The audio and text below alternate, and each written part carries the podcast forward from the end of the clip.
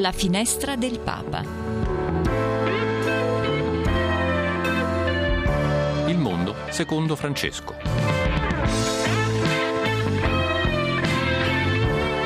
Cronache, storie e commenti Dal Vaticano e non solo.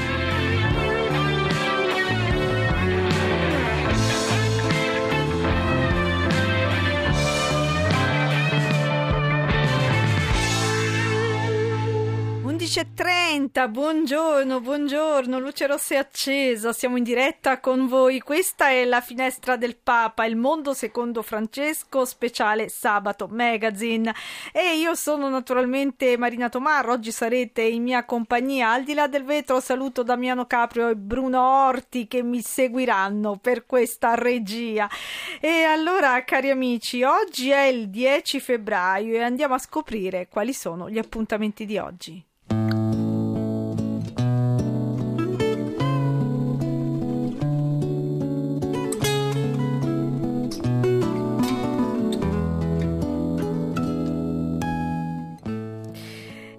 Cari amici, oggi appunto è il 10 febbraio. La Chiesa ricorda Santa Scolastica, Vergine e sorella di San Benedetto, i santi Zotico, Giacinto e Amanzio, martiri sulla via Labicana. E come sempre alle ore 12 dalla Santa Casa di Loreto potrete sentire la recita della preghiera dell'Angelus e del Santo Rosario, mentre alle 19 potrete seguire la Santa Messa celebrata dalla Chiesa di Santa Maria Immacolata di Lourdes qui in Roma.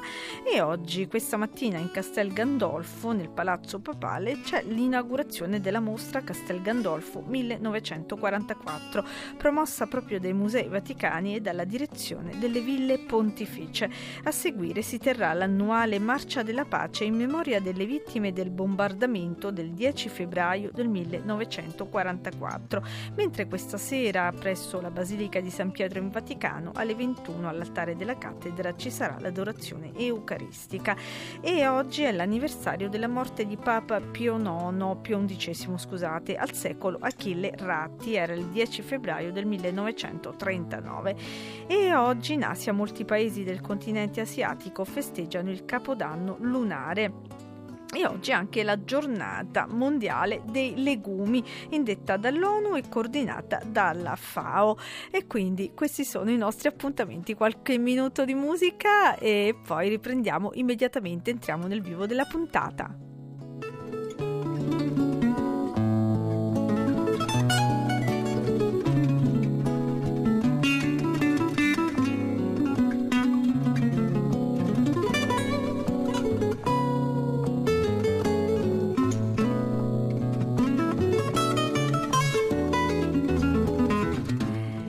Eccoci cari amici, eccoci di nuovo insieme. Allora, prima di tutto do il benvenuto ai miei cari due ospiti, due ospiti che voi conoscete molto bene, spesso sono da noi. Padre Giacomo Lorta, buongiorno Padre Giacomo, Ciao, rettore Marina. della Basilica di Sant'Andrea delle Fratte, accompagnato naturalmente da Padre Taras Yaher. Buongiorno Padre Taras. Buongiorno, buongiorno a tutti. Benvenuti, benvenuti, grazie di essere qui. Perché sono qui i miei due frati, tra i miei preferiti? Io dico sempre. Perché domani è l'11 febbraio ed è la Beata Vergine di Lourdes, ma è anche la, dodici, la 22esima, scusate, la 32esima giornata mondiale del malato. Il messaggio di quest'anno di Papa Francesco è non è bene che l'uomo sia solo, curare il malato curando le relazioni ed è stato pubblicato proprio il 13 gennaio del 2024. E eh, in questi giorni, da giovedì scorso fino a domani, nel santuario di Sant'Andrea delle Fratte c'è proprio la statuina pellegrina della Madonna Pellegrina di Lourdes. E quindi adesso sia Padre Giacomo che Padre Taras ci racconteranno la bellezza e la gioia di poter ospitare in casa loro Maria. Ma prima di tutto andiamo ad ascoltare le parole di Papa Francesco durante un'udienza ai volontari agli ammalati dell'Unitazzi. Era il 14 14 dicembre del 2023. L'esperienza del pellegrinaggio ha in sé i valori dell'accoglienza, dell'ospitalità, della solidarietà e nelle nuove iniziative mette sulla stessa strada persone sane e malate, anziani e giovani, consacrati e laici. Così diventa segno vivo della Chiesa che cammina insieme, che sopporta chi non ce la fa e che non vuole lasciare indietro nessuno. Immagine della Chiesa ospedale da campo, che come il buon samaritano si accosta con compassione e fascia le ferite versandovi olio e vino. E tutto in silenzio, tutto con discrezione, perché davanti alla sofferenza le parole devono lasciare spazio alla vicinanza e ai gesti di tenerezza. Vicinanza e gesti di tenerezza, dice Papa Francesco. Il buon sammaritano che è vicino al malato, è vicino all'uomo che trova ferito, servendolo e aiutandolo in silenzio, con discrezione. Ecco, eh, in fondo eh, Lourdes rappresenta anche questo, lo stare vicino ai malati, la Madonna che è accanto, in silenzio e, in discre- e con discrezione. Ecco, allora, ehm, Padre Giacomo, perché è importante ricordare proprio la memoria della Beata Vergine di Lourdes e nello stesso tempo anche eh, collegarla a quella che è questa importante giornata mondiale del malato. Sappiamo che uno degli elementi che in un certo senso caratterizzano un po' anche eh, il santuario di Lourdes è questa cura eh, veramente posso dire, premurosa e cristiana nei confronti di tutte le persone ammalate eh, nel corpo, chiaramente poi piagate nello spirito, nella propria anima. Eh, ovviamente eh, c'è bisogno della guarigione della persona integrale. Ecco, e Lourdes è stata veramente chiamata dal Signore attraverso la Vergine Maria a diventare un faro perché la nostra attenzione possa ehm, sempre essere eh, sempre essere catturata e quindi mai distrarci su quelle che sono le difficoltà altrui e tenere sempre viva questa fiaccola, questa luce di sguardo cristiano sul prossimo sofferente.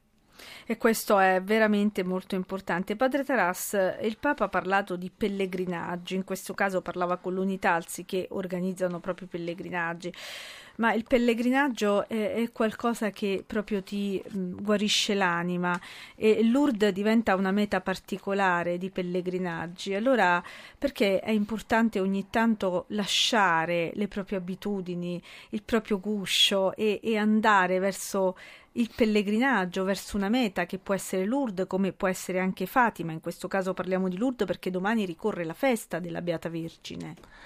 Eh, salve, buongiorno di nuovo. Eh, buongiorno. Allora, eh, noi persone umane siamo, se possiamo dire così, di esseri in cammino, ecco, camminiamo, non possiamo, se ci fermiamo, ecco, è difficile che possiamo continuare a vivere, ma nello stesso momento in cui noi ci rendiamo conto che abbiamo bisogno, ecco, di questo cammino, sia per quanto riguarda, so, andare al lavoro, andare anche a trovare delle persone care, nello stesso momento anche noi comprendiamo che questo nostro movimento prende, eh, diciamo, origine da un altro movimento, che è quello di Dio nei confronti dell'uomo, che parte dalla creazione e poi arriva anche attraverso l'incarnazione del nostro Signore. E poi eh, possiamo, non possiamo anzi non fare il riferimento alla Vergine Maria, che quando eh, con, il, con, il, con, il, Signore, con il Salvatore nel grembo, non si ferma a Nazareth, ma va a trovare la sua cugina Elisabetta. Fa questo pellegrinaggio lei stessa con sì. Gesù, con questo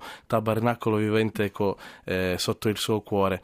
E allora proprio per questo, eh, già guardando la Vergine Maria che cammina, che corre, che va a trovare ecco, la cugina bisognosa, eh, ci rendiamo conto che anche noi ogni tanto abbiamo bisogno proprio di questo, di metterci in cammino e per poter incontrare questo Dio che cammina verso di noi. Io sempre dico che molto spesso ci sembra che noi facciamo pochi passi nei confronti di Dio, no? tante volte ci sentiamo lontani, tante volte ci sembra di regredire, ma quando camminiamo, quando ci mettiamo a correre, anche se magari piano, ci rendiamo conto effettivamente che molti più passi Dio fa nei nostri confronti e penso che proprio l'apparizione a Lourdes, ma poi tutta la, tutte le testimonianze che ci arrivano da lì eh, ci fanno sperimentare proprio questo, che effettivamente Dio si avvicina a noi, Dio si china verso di noi, Dio si china verso le nostre malattie, verso le nostre ferite, verso, verso, quel, diciamo, quel, verso quel nostro cuore ferito che ha bisogno, come ci ha ricordato Papa Francesco, ha bisogno di questa tenerezza, ha bisogno di compassione. E impariamo da Dio stesso a Eh, camminare, certo. a essere pellegrini. Eh sì. Padre Giacomo, è proprio in questi giorni la vostra chiesa è stata allietata da un bellissimo arrivo, dalla Madonna pellegrina di Lourdes, questa Madonna che quando arriva porta con sé una folla di fedeli, di persone.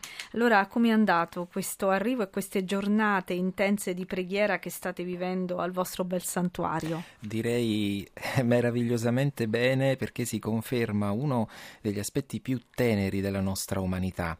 Quando appunto abbiamo eh, l'arrivo di queste, ecco nel caso presente anche di queste immagini di questa, delle- della statua, eh, si, ecco, si vede, si tocca eh, quel bisogno di Dio che è nascosto nel cuore di ogni uomo. È vero che in alcuni casi questo può essere anche eh, magari vissuto in modo disordinato, quindi si può rasentare la superstizione, ma ecco adesso non vogliamo toccare il lato negativo, Certo. è anche sempre possibile della medaglia, Certo. ma eh, ripeto, parliamo di una bellezza, la bellezza del cuore dell'uomo assetato di Dio, perché la Vergine Maria richiamandoci e volendoci portare proprio a Lui, ecco, anche mediante questi gesti concreti, eh, anche, ripeto, anche soltanto che si esprimono attraverso l'arrivo di una immagine, ecco, permettono veramente all'uomo ecco, di compiere anche in questa forma una sorta di pellegrinaggio del corpo, del cuore, di tutte ecco, le dimensioni dell'umanità, spirito, anima e corpo, ed è questo che rende veramente bello questi momenti. Certo, certo.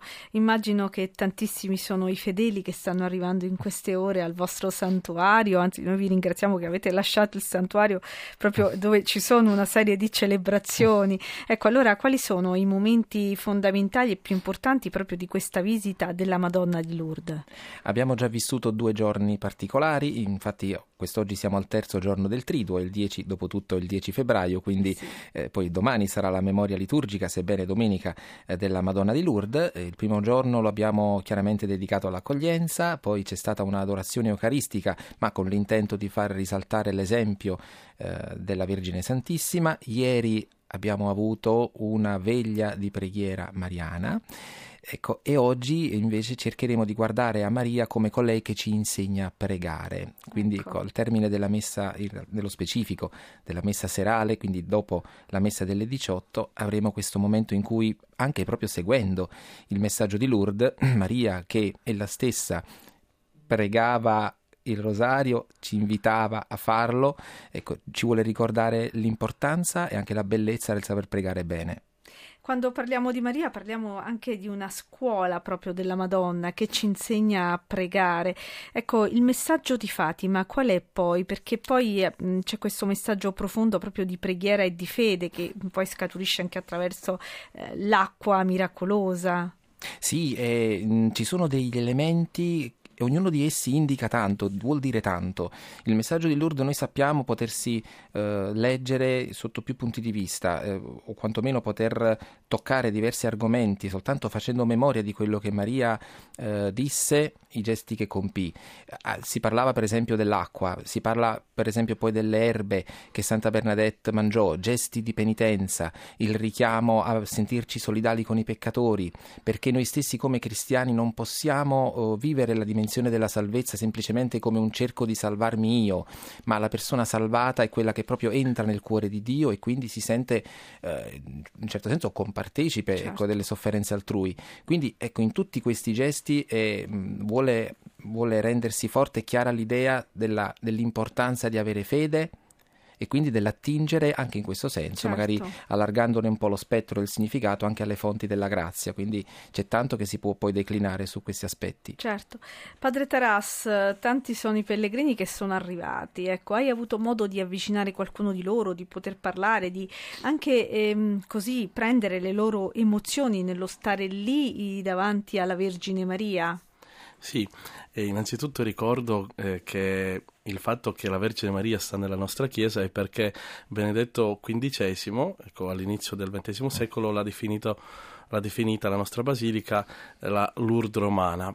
E allora praticamente quando noi accogliamo la Vergine Maria nella nostra casa o nella sua casa romana, eh, appunto, come dicevi tu, eh, incontriamo diverse persone, tante persone che ci una delle cose che mi colpisce sempre è che ci dicono che si trovano, che tornano a casa. Cioè nel senso eh sì. che non eh. vengono solo in pellegrinaggio lì e poi devono ritornare nelle proprie case, Certo. anche questo. Ma quando si incontrano ecco, di fronte a- al quadro della Vergine del Miracolo, quando pregano di fronte all'effigie della, della Madonna di Lourdes, eh, appunto sa- stanno, eh, sanno di stare bene. Sì. Perché? Perché stanno nel- nell'abbraccio della Vergine Maria.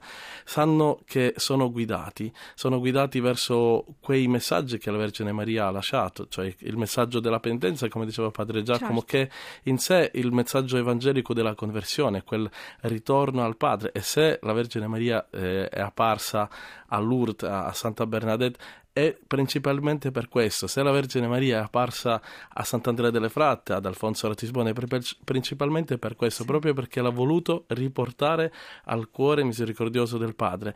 E così anche a Rudubac e così anche Sì. in tutte le altre apparizioni ecco, che la Chiesa ha riconosciuto e che davvero ci portano verso Dio, ci fanno sperimentare che noi possiamo riconoscerci figli di Dio, che possiamo eh, vivere di questo amore, che possiamo sperimentare questa bellezza nella nostra vita. Certo. E questo tutti effettivamente, ecco, ognuno declina diciamo, in, eh, con, la, con la propria esperienza, con la propria storia, ma è questo pr- principalmente la testimonianza ecco, delle persone che vengono che, e che vogliono rimanere, ci dicono non chiudete la chiesa perché stiamo bene qui.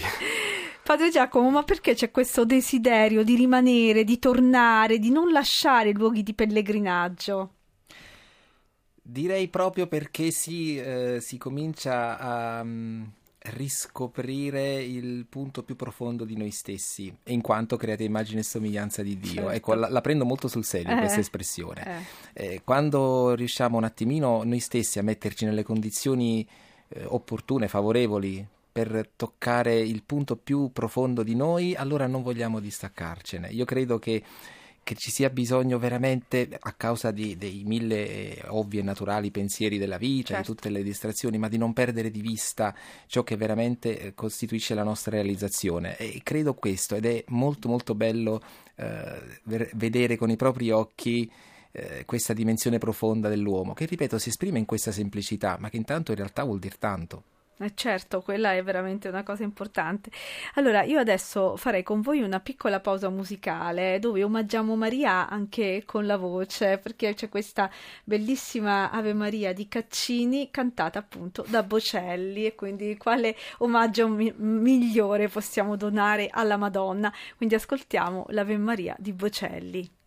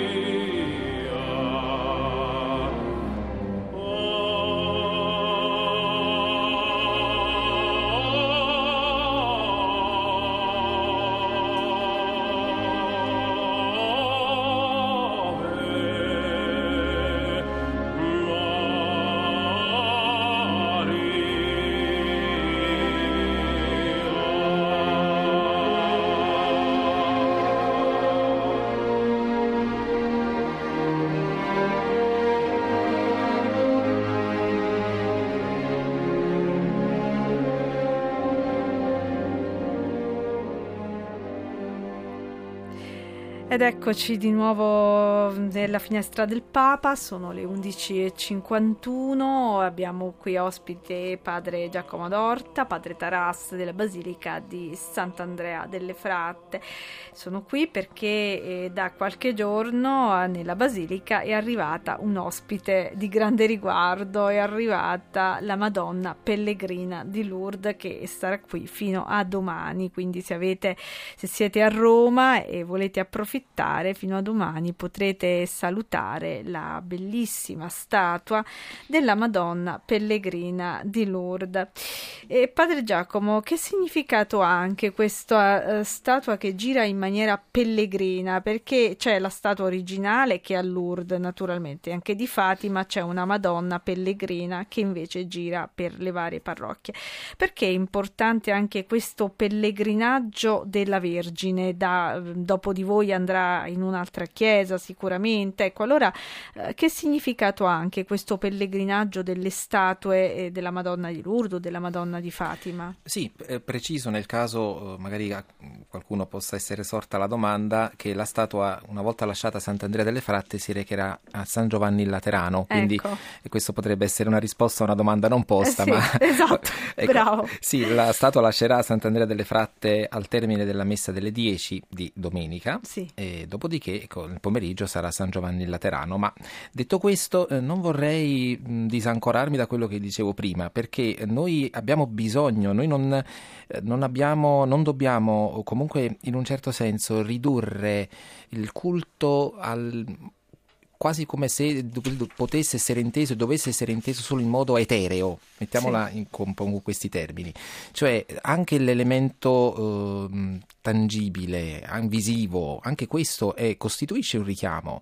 E quindi il pellegrinaggio delle statue, ripeto, sempre toccando un po' questo filone, questo, certo. questo, questa sfumatura, è, resta un richiamo, un impegno e una chiamata. Io voglio, voglio leggerla anche in questo, in questo modo, una chiamata affinché la nostra attenzione si soffermi su quel determinato tema.